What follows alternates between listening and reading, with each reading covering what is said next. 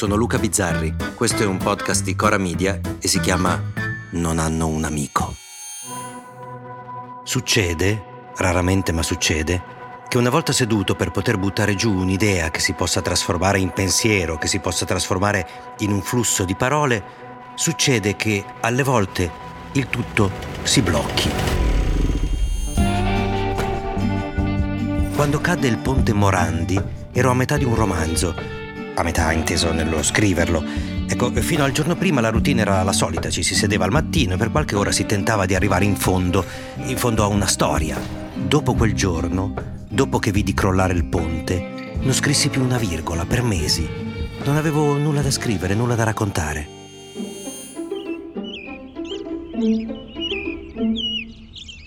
È sabato mattina e sto scrivendo l'episodio che state ascoltando adesso, quello di lunedì. Guardo, sfoglio, ascolto, cerco la scintilla di partenza fino a quando non arriva davanti ai miei occhi un video. È un video che forse viene da Gaza. Dico forse perché non si sa più che cosa viene da dove. Qualsiasi cosa che vediamo potrebbe essere riciclata, manipolata, prodotta di sana pianta, ma in questo caso quasi non mi interessa da dove venga, perché anche se fosse non vero, anche se non raccontasse quello che vediamo, e più vanno avanti le ore più pare che purtroppo racconti una situazione reale, ma anche fosse un disegno, sarebbe il disegno perfetto per raccontare la disumanità di uno scontro in cui gli esseri umani sembrano assenti, da troppo tempo e con diverse responsabilità da entrambe le parti.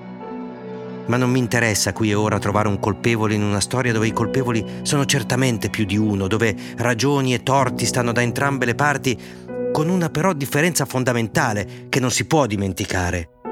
Solo una delle due parti in guerra ha come obiettivo conclamato nero su bianco di eliminare fisicamente tutti i componenti della parte avversa, tutti, uomini, donne, bambini, tutti. E lo sento, la sento la vostra voce, eh, ma anche Israele ha ucciso i bambini, sicuro, è successo, succede, purtroppo succederà. Dico solo che da quella parte non c'è la determinazione esplicita che l'altro venga eliminato come popolo. Ma ripeto, non è di questo che voglio parlare. Il flusso dei miei pensieri, la voglia di scrivere sei minuti di cazzate, è stata interrotta da quel video. Ci sono dei guerriglieri, dei terroristi, armati fino ai denti, e con loro ci sono dei bambini, dei bambini israeliani rapiti da terroristi palestinesi probabilmente si ritengono vicino per usarli come scudi umani. Ma ce n'è uno, davvero piccolissimo e dentro una culla a pochissimi mesi, e uno degli uomini armati spinge la culla avanti e indietro per tranquillizzarlo. Ecco questa è l'immagine che ha spento i miei pensieri in questo sabato mattina, l'immagine di un uomo che sta facendo il più amorevole dei gesti il gesto che ogni padre fa verso suo figlio, cullarlo, ma per il più spietato dei motivi. Questo blackout totale, questa umanità disumana, mi ha fermato il cuore.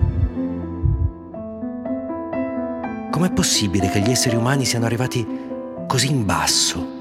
La forza di quell'immagine non è replicabile, non la puoi trovare in nessun dipinto. E sai quante decapitazioni, quanti assassini sono stati ritratti dai pittori di tutti i secoli, ma qui l'assassino non c'è non è esplicitato. Qui c'è un bambino che piange, un adulto che cerca di calmarlo e lì in mezzo l'orrore, l'orrore che non si vede.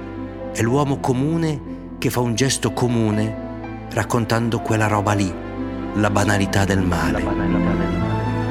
Forse a un certo punto gli uomini, gli altri uomini, dovranno fermarsi, dovranno cominciare a pensare cosa può aver portato l'umanità così nel profondo, nel fondo.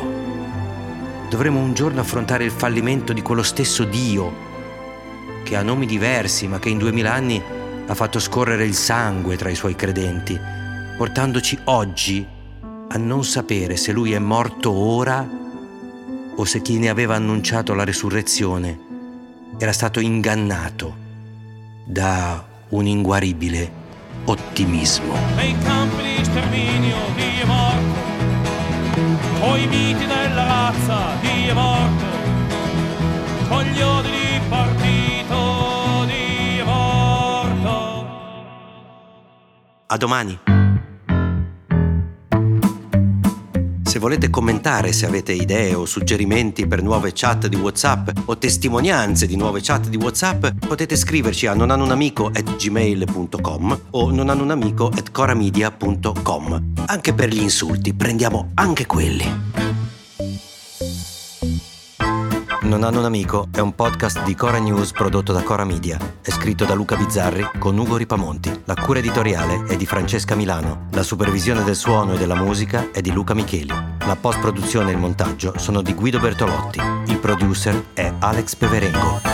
Le fonti dei contributi audio sono indicate nella sinossi.